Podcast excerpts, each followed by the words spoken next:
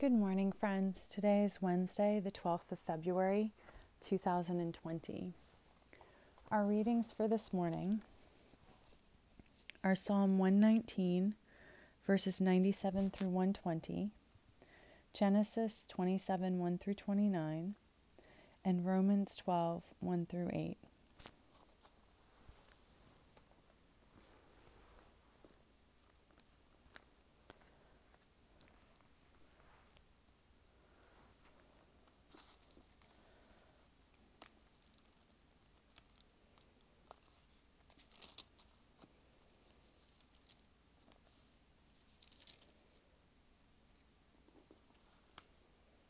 Will give you as a light to the nations, that my salvation may reach to the end of the earth.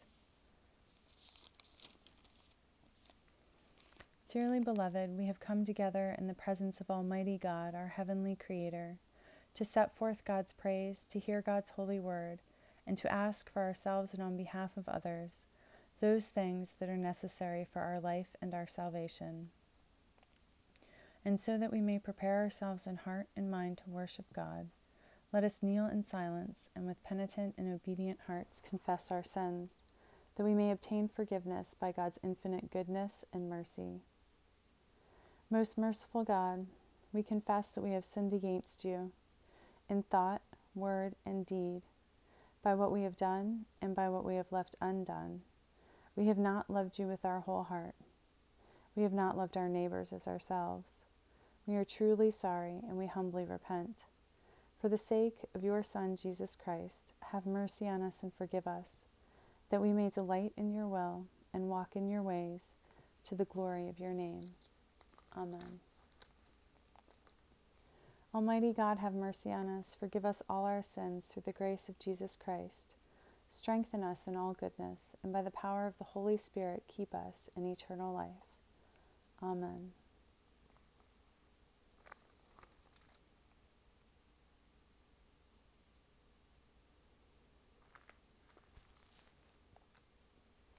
O God, let our mouth proclaim your praise and your glory all the day long. God has shown forth her glory. Come, let us adore them.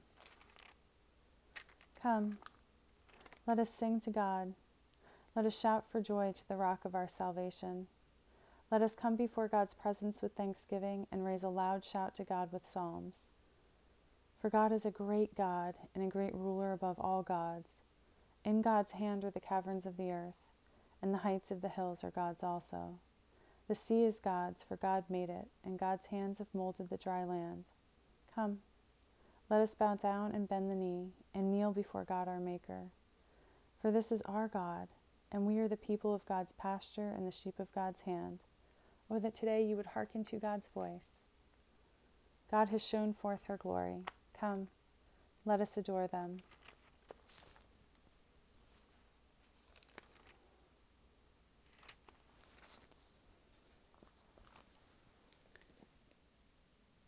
Psalm 119, verses 97 through 120.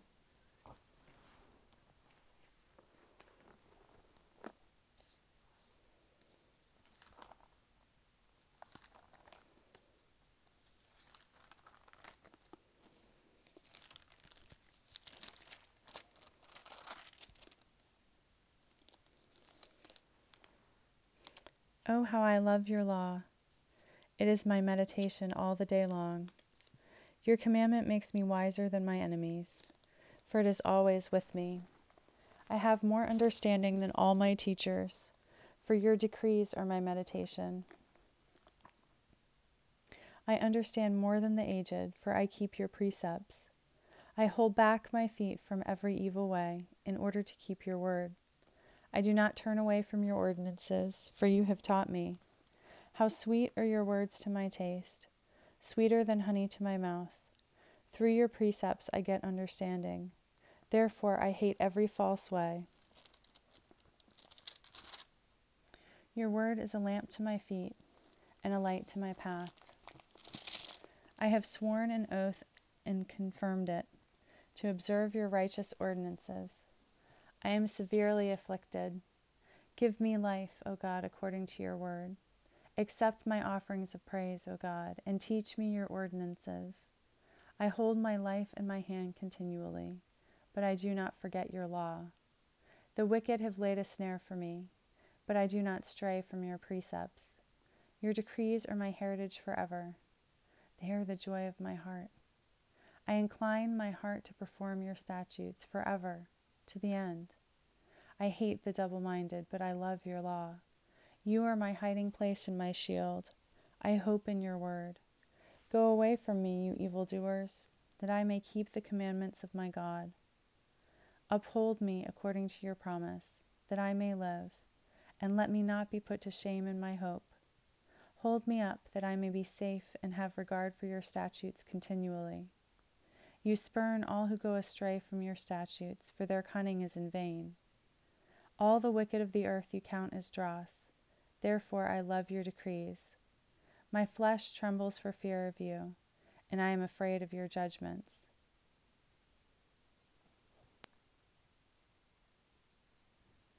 Praise to the Holy and Undivided Trinity, one God, as it was in the beginning, is now, and will be forever. Amen. A reading from Genesis chapter 27, verses 1 through 29.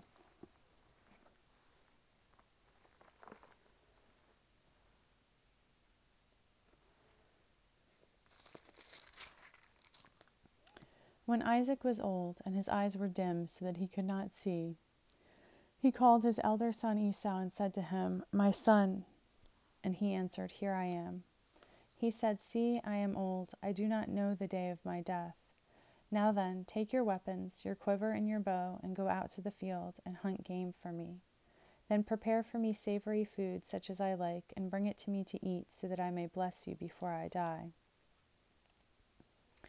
Now Rebekah was listening when Isaac spoke to his son Esau.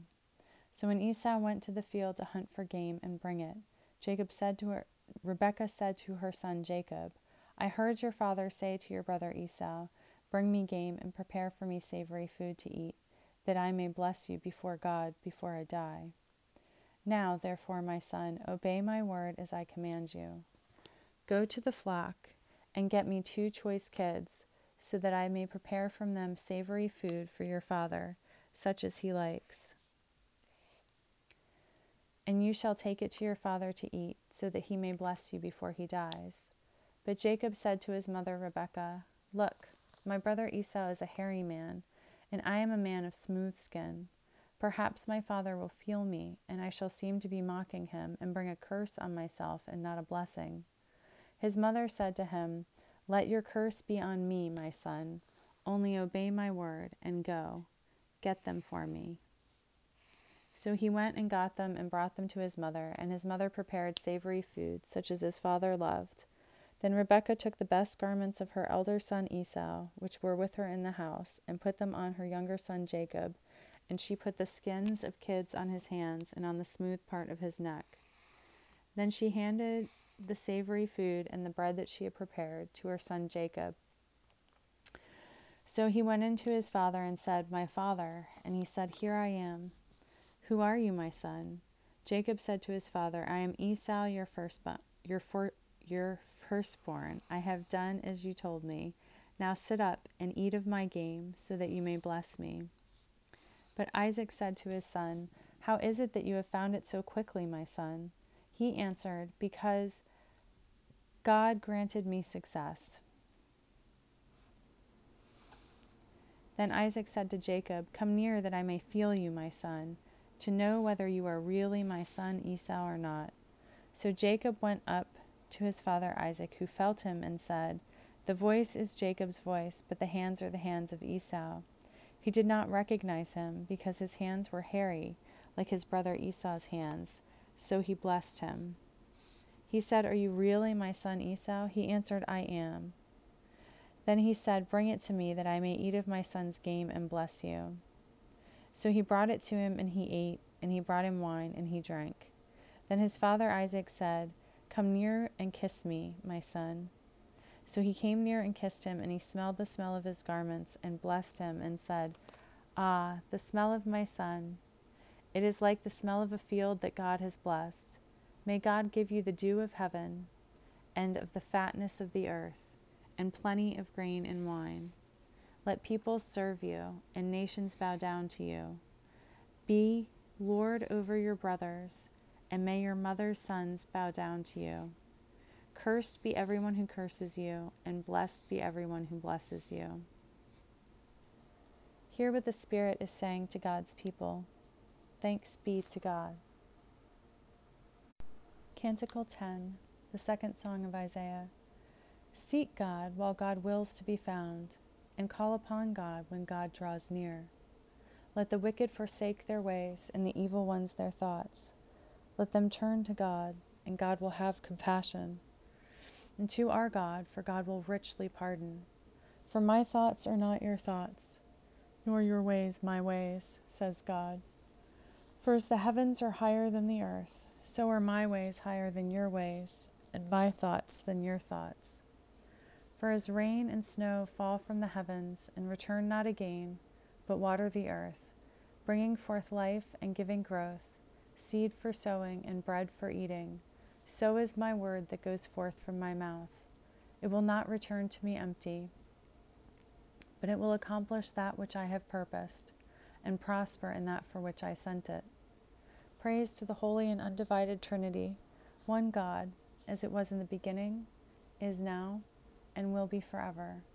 Amen.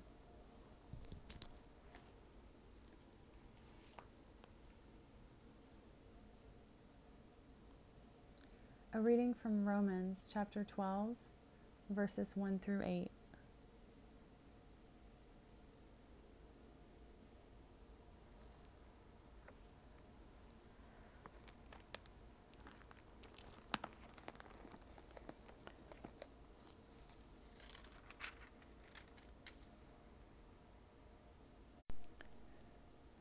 I appeal to you then, I appeal to you therefore, brothers and sisters, by the mercies of God, to present your bodies as a living sacrifice, holy and acceptable to God, which is your spiritual worship. Do not be conformed to this world, but be transformed by the renewing of your minds, so that you may discern what is the will of God, what is good and acceptable and perfect. For by the grace given to me, I say to everyone among you, you not everyone I say to everyone among you not to think of yourself more highly than you ought to think, but to think with sober judgment, each according to the measure of faith that God has assigned. For as in one body we have many members, and not all the members have the same function, so we, who are many, are one body in Christ, and individually we are members one of another. We have gifts that differ according to the grace given to us prophecy in proportion to faith, ministry in ministering, the teacher in teaching, the exhorter in exhortation, the giver in generosity, the leader in diligence, the compassionate in cheerfulness. Hear what the Spirit is saying to God's people. Thanks be to God.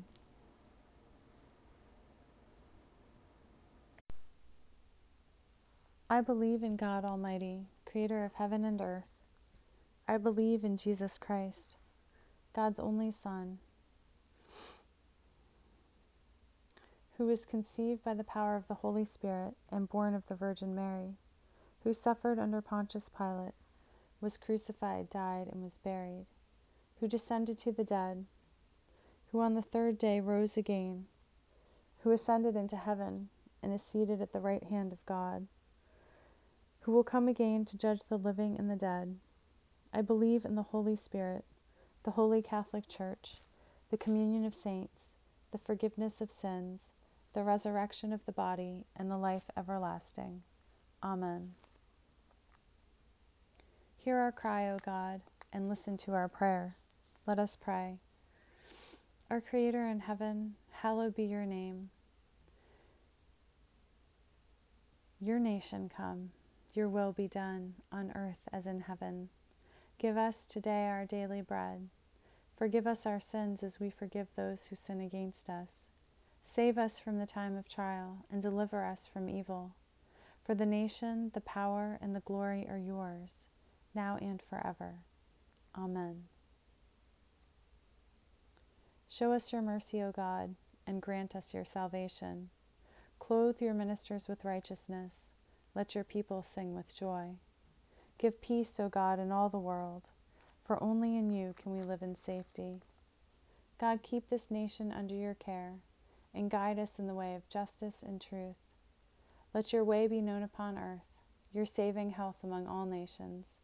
Let not the needy, O God, be forgotten, nor the hope of the poor be taken away. Create in us clean hearts, O God, and sustain us with your Holy Spirit.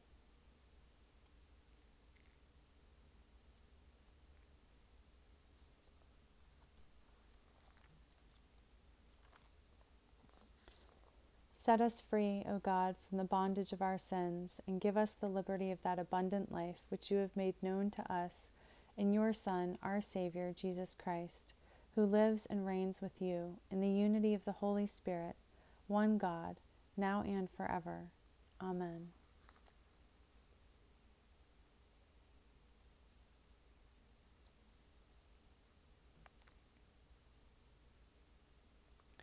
O God, the author of peace and lover of concord, to know you is eternal life and to serve you is perfect freedom. Defend us, your humble servants, in all assaults of our enemies, that we, surely trusting in your defense, may not fear the power of any adversaries, through the might of Jesus Christ, our God. Amen.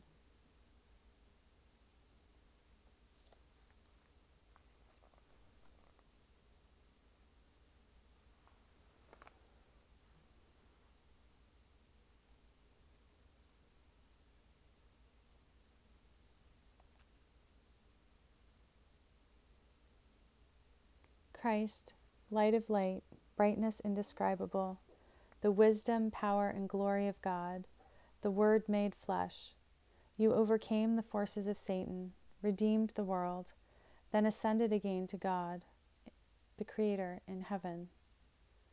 Grant Jacob and Jack, Colin and Paul and Oscar, we pray, in this tarnished world, the shining of your splendor. Send your Archangel Michael to defend us, to guard our going out and coming in, and to bring us safely to your presence, where you reign in the one holy and undivided Trinity, to ages of ages.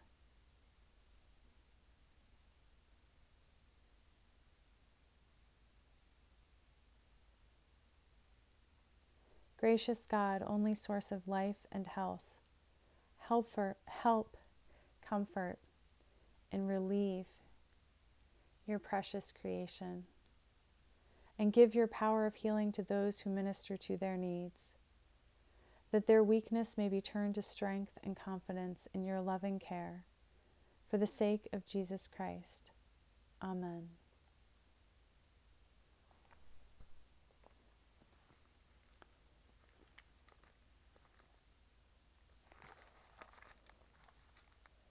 God, make us instruments of your peace. Where there is hatred, let us sow love. Where there is injury, pardon. Where there is discord, union. Where there is doubt, faith. Where there is despair, hope. Where there is darkness, light. Where there is sadness, joy.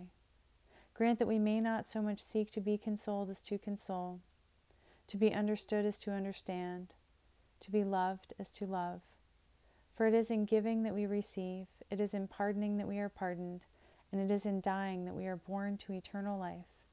Amen.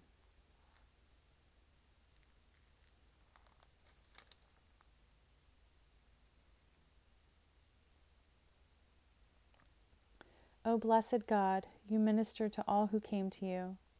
Look with compassion upon all who through addiction have lost their health and freedom. Restore to them the assurance of your unfailing mercy. Remove from them the fears that beset them. Strengthen them in the work of their recovery. And to those who care for them, give patient understanding and persevering love. Amen. O God, whose fatherly care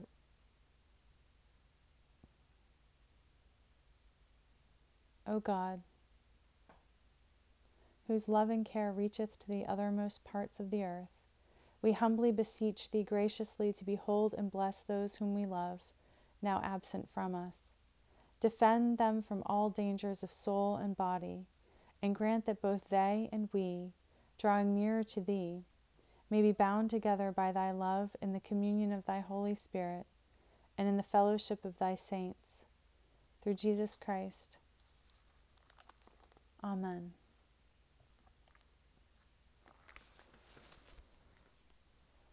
I think we have time this morning for a few thoughts. Of course, I am doing this almost first thing after waking up. I do go to the bathroom first, but so this is definitely the first fruits, and then I might be rushing after. so, our psalm this morning, I want to look at this through a little bit of a different lens. Um, so, we're going to talk about it a little bit differently than we talked about it last time we read this together. Let's look at, let's think about this through the the law of love. So, how would it be if if we loved the law of love, um, which is you know Christ's greatest commandment, and we meditated on that all day long? It was foremost in our thoughts. I believe that it would indeed, and this ties back to the Sunday reading at Eucharist. So we didn't read it together, I don't think, but it was from Corinthians. And um, it did speak to the understanding given by the Holy Spirit to be greater than the understanding of men and greater than than the wisdom of current rulers on earth. It was a very good reading. Um, if you didn't read it, I would go back and read it. I believe it was First Corinthians 1 or 2 through 1 Corinthians chapter 2, verses 1 through either 12 or 16. Um, but anyway, this is very related. Your commandment makes me wiser than my enemies, for it is always with me. Yeah, I believe the wisdom that we gain from the Holy Spirit regarding love is greater than the world's understanding. I think that's absolutely true. It is greater than any human understanding. So, what would it be like if we really listened and trusted the voice of the Holy Spirit, our discernment, and, and even that deep discernment that resides within us beyond words and beyond human understanding? I talk a lot about, or I hear a lot about this um, from various sources in my life that that we don't do, especially women in our culture, um, are taught not to trust ourselves. And even, you know, I've realized even in our times together, friends, when I share with you um, just what comes to me on the scriptures, I often feel like I am, and I used to say this. I used to have like a disclaimer at the beginning of every of every podcast. Um, I feel like I'm not really qualified to talk to you about the scriptures because I'm not yet a priest. Um, I'm not even in seminary yet. I definitely don't have a degree in theology, or I'm not considered a subject matter expert on biblical texts, you know. And, and so we turn to those who are on earth supposed to be wiser and more learned than us. And there's something to be said for listening to other sources. But we also, I really think, we need to, sounds a little fruity, but get in touch with and listen to our deepest selves because I do think that the Holy Spirit who resides within us has something to say to us through ourselves. I think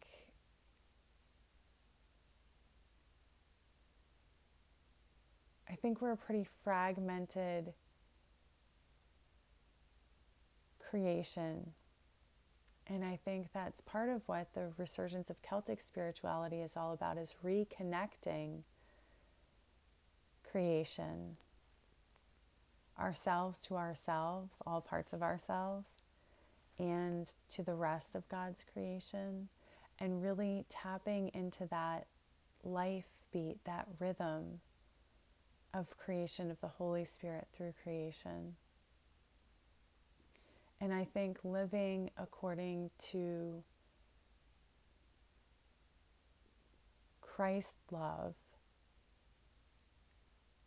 and according to the divine within us and in all of God's creation, I do think that that is a wisdom greater than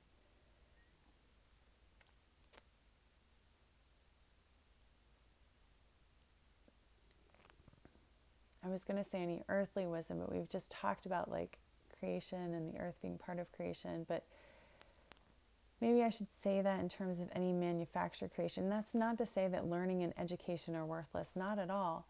But to say that eschewing the spiritual component of knowledge is missing out on the largest part of wisdom. So you've heard me say before that we read, or I try to read the the scriptures with my Holy Spirit lenses on. I think so too. We need to, as painful as it is sometimes and as raw as it can make us, reintegrate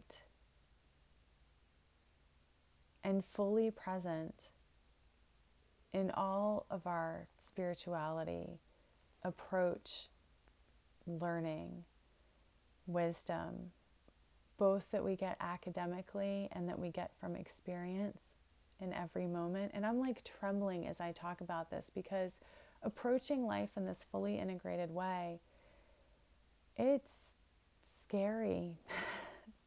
it's hard, you know, thinking about being our whole selves in the world.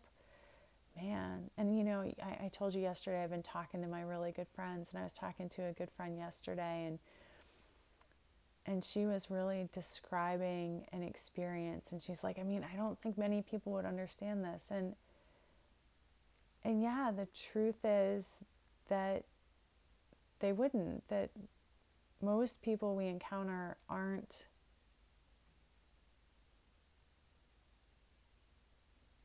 living life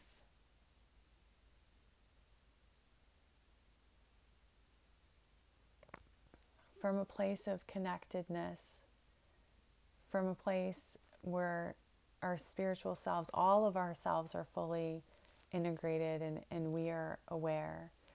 And I had a conversation like that with my son who feels like he has trouble connecting to his peers, that he connects better to adults, and that he yearns for, is lonely for, the kind of deep compassion and, um, well, he didn't say the word compassion, um, deep connection that he could have, that he wants to have with friends where he has like really significant and profound conversations with them. And he's like, right now you're the only one in my life that I talk to like that. And yes, I understand my my position as his mother, especially in our particularly blessed family of two is is going to be different. You know, he's not going to have maybe yet a deep connection like that. But I talked to him about, you know, people are in are in different places and we have to meet each other where we are.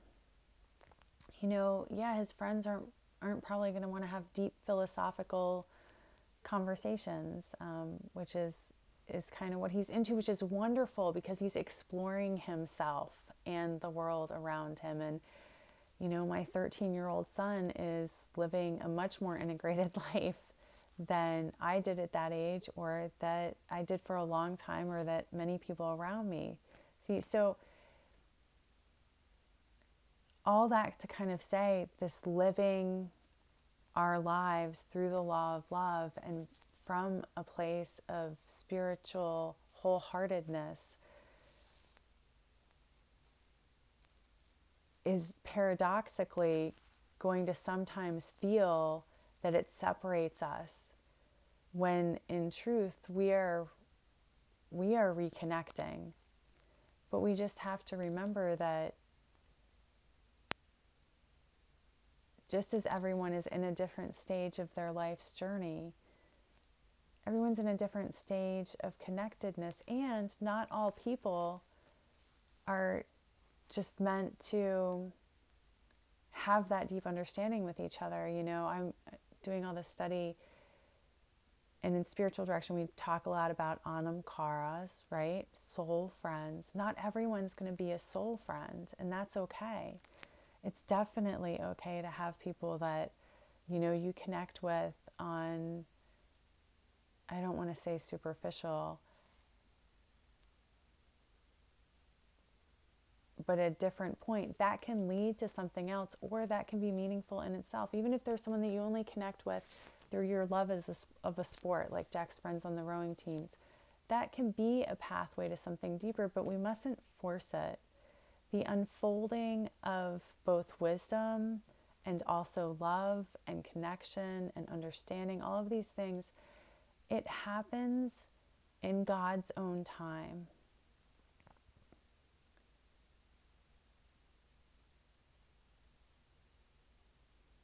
and cannot be rushed. And I think there are times that we're tempted to rush and we need to maybe step back and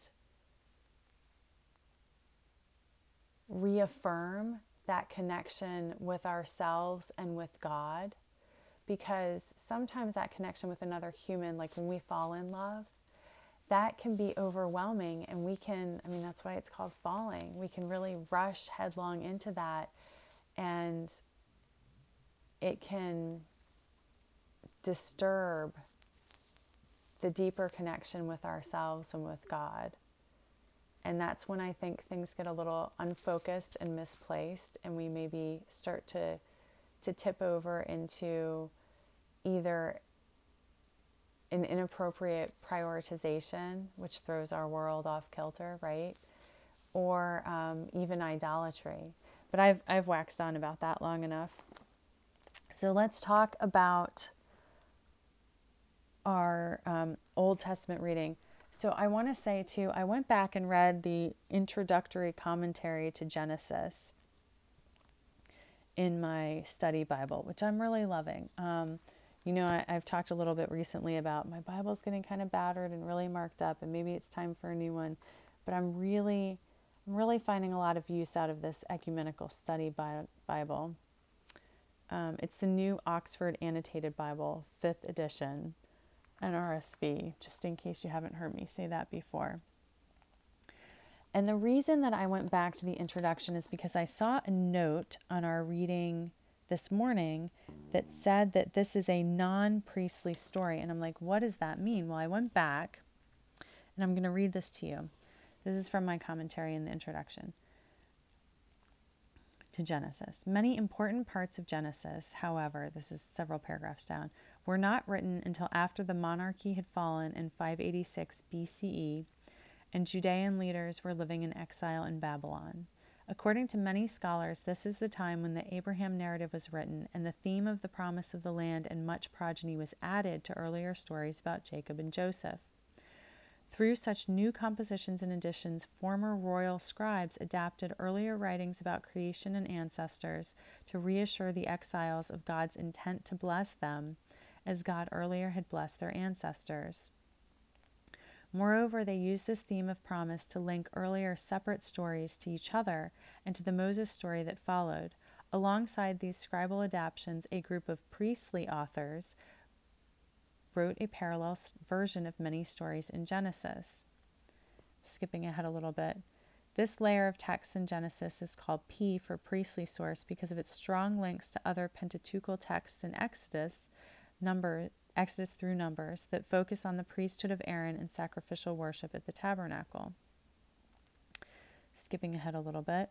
The last major stage in the composition of Genesis was the combination of the older non priestly writings about creation, flood, and ancestors with their priestly counterparts. This probably happened during the post exilic period when exiles had returned and were rebuilding Jerusalem and its temple.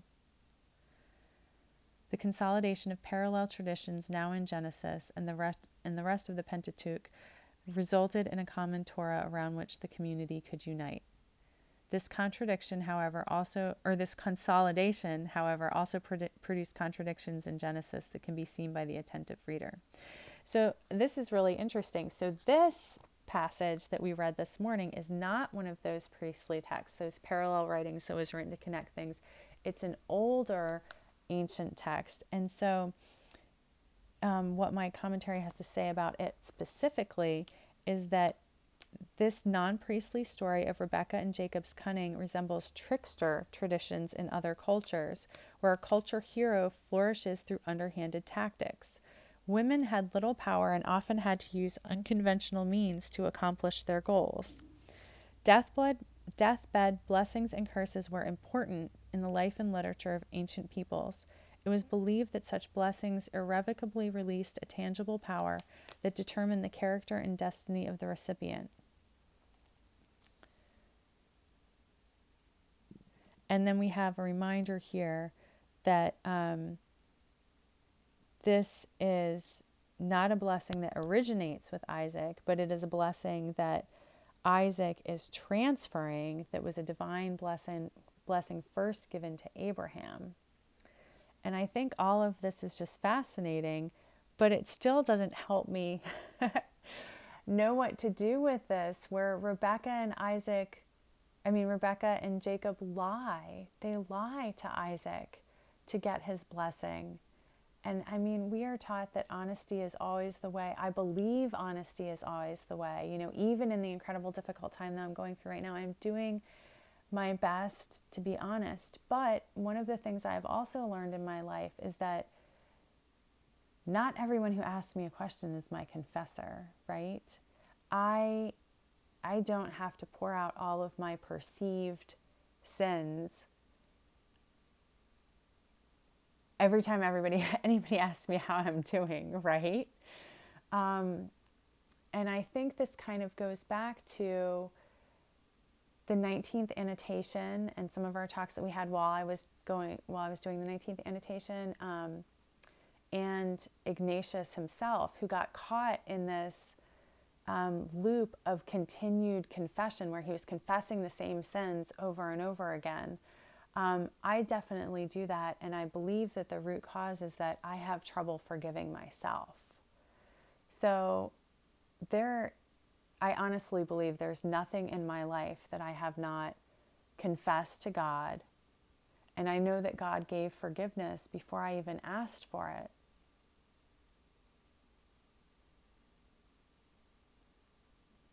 And yet, I struggle with accepting that forgiveness and living my life walking on the path of holiness instead of the futile path of perfection where I'm trying to earn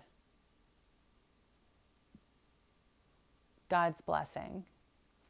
And so I think the way in which I can relate to this is that often in my life, I feel like I have to, through my own efforts,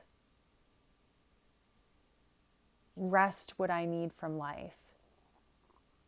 Whether it's pushing to get a task done or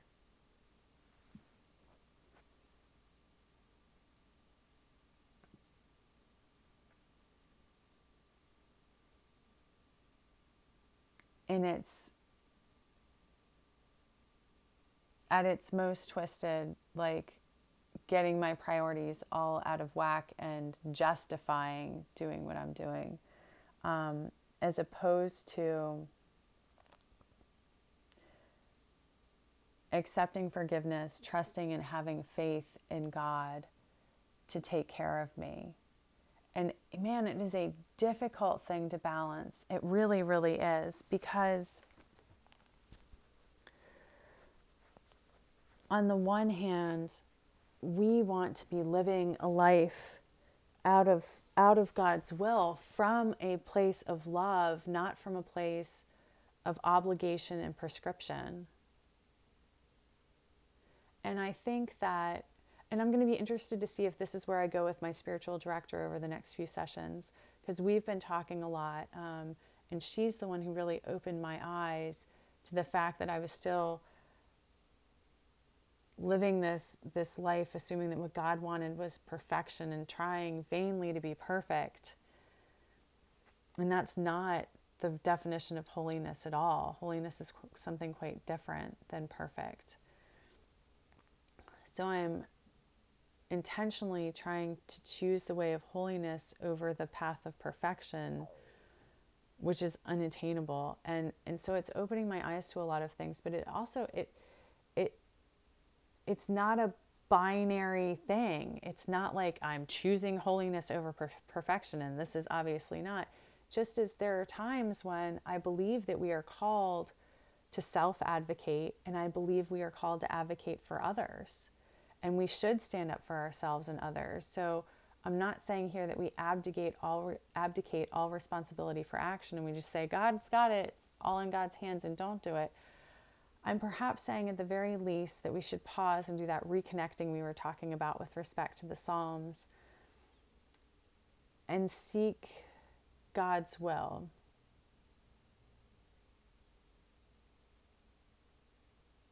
Ask the Holy Spirit Spirit, what would you have me say? Spirit, what would you have me do? So I know I'm really delving into this story maybe a little bit awkwardly, but let's say that Rebecca believes that God intends for Jacob to have the blessing. Is she then praying and asking God, How do I make this happen? And the Holy Spirit is inspiring her with this idea of using trickery to gain the blessing, it just seems so odd. Like, I know we don't do absolutes, but it seems like lies can never be within God's will. And maybe that's partly my Quaker upbringing because, you know, we're taught honesty above all else. And as kids, we're told these stories about George Fox, the founder of Quakerism, being honest to a fault. Um, and some of the goofy examples that they were using, like telling the lady that her hat looks bad or whatever. But I think we have to go back to what we were talking about yesterday is the root love is is the intent healing or is it just going to hurt? And sometimes healing and helping hurt. I get that. Absolutely. But let's look to what a lot of Christians call fruit, or um, maybe in a more secular way, we would say the end result. What is this, or in spiritual direction, we would say consolation leading towards God, or desolation leading away from God. So, where is this leading? Is this leading towards God? Is this leading towards healing? And I'm not saying it's an ends justify the means thing. As a matter of fact, I'm inclined to think with this story that there's another way that it could have been done. That there's a way that didn't involve deceit. I know we're not dealing in absolutes, but I'm really not sure that God's way ever involves deceit.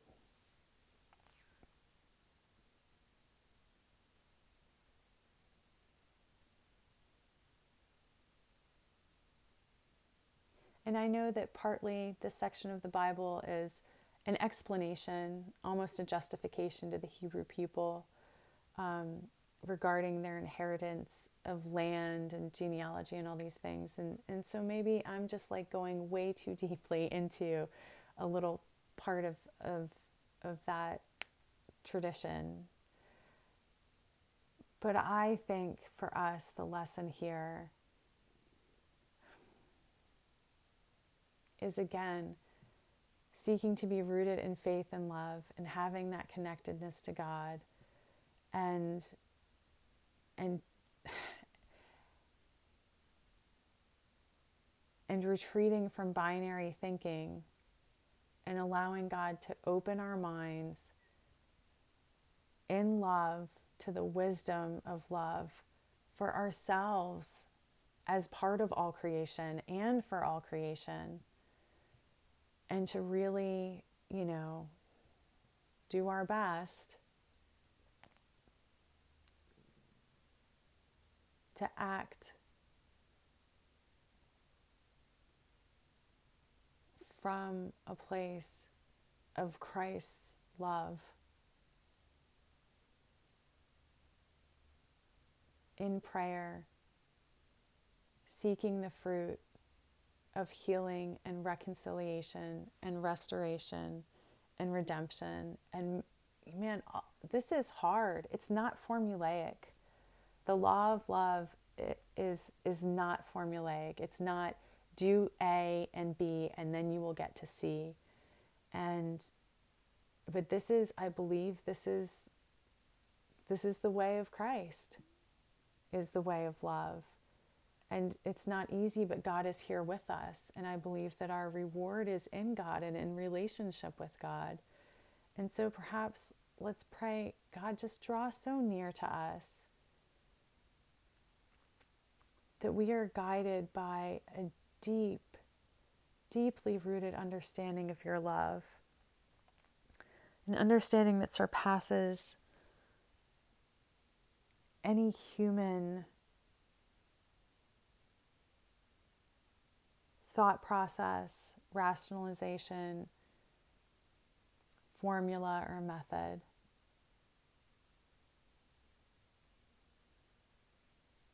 Let us be deeply connected to you within us and to all creation, wholly integrated with ourselves and also with you and creation for these are all these are all one and the same and may your holy trinity so love and guide us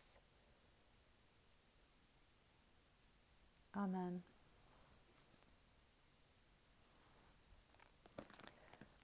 All right, our New Testament reading.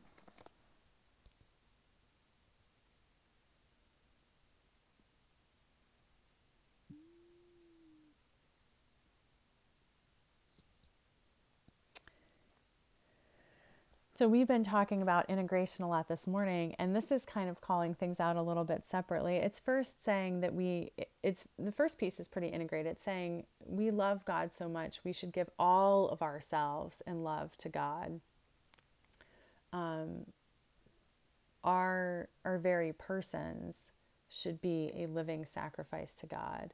Everything we do should be giving up to God.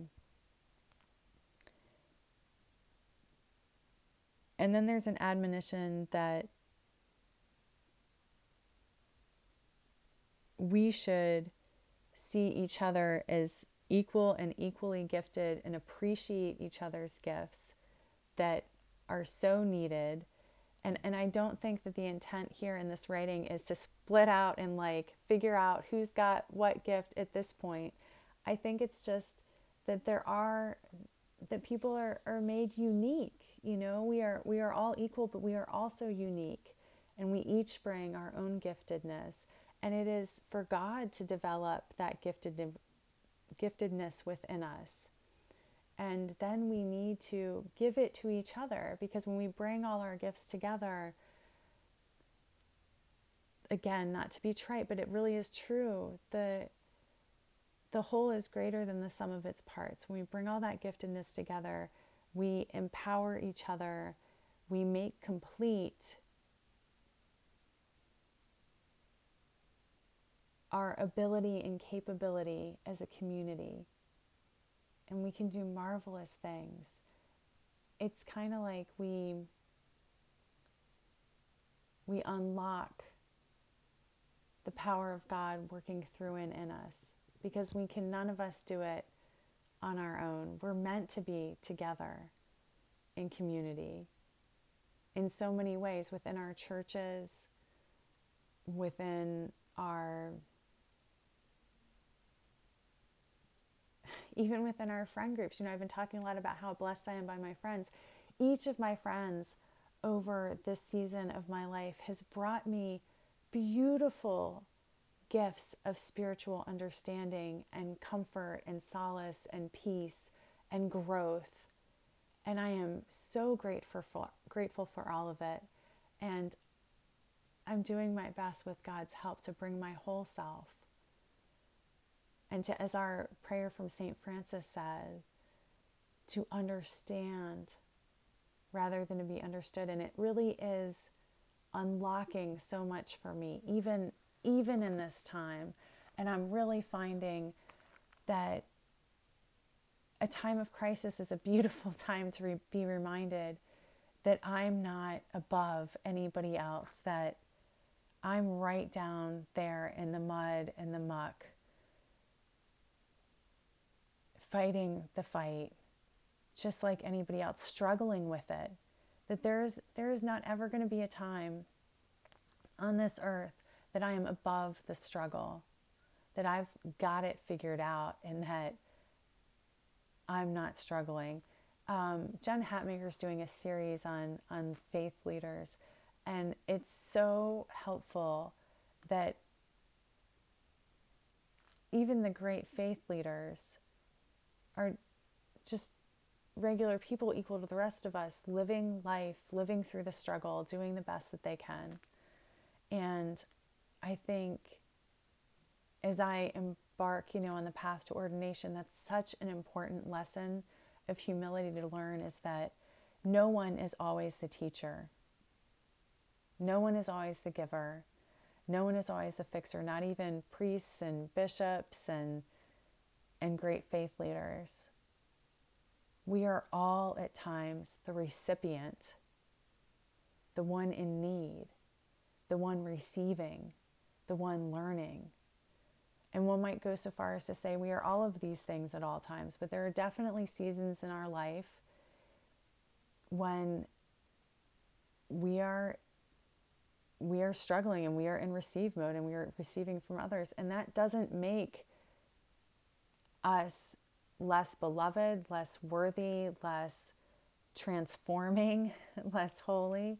It is it is just the the way of of of living this life fully in the way of love. And I am incredibly thankful for the healing and restoration and redemption that, that God is gracing me with through my friends. I am so thankful. I am humbled and awed and grateful.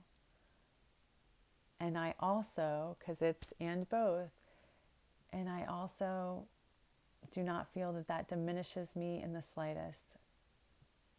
We can all be learning from each other.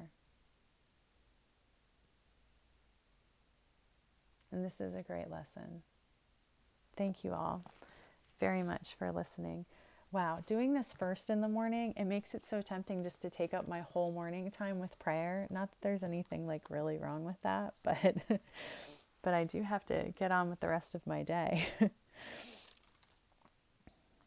Almighty God, you have given us grace at this time with one accord to make our common supplication to you. And you have promised through your well beloved Son that when two or three are gathered together in Christ's name, you will be in the midst of them. Fulfill now, O God, our desires and petitions as may be best for us, granting us in this world knowledge of your truth, and in the age to come life everlasting. Amen. Let us bless God. Thanks be to God. The grace of Jesus Christ and the love of God and the fellowship of the Holy Spirit be with us all evermore. Amen. We live without fear, for our Creator has made us holy has always protected us and loves us as a good mother loves her children. We go now in peace to follow the good road, and may God's blessing be with us always. Amen.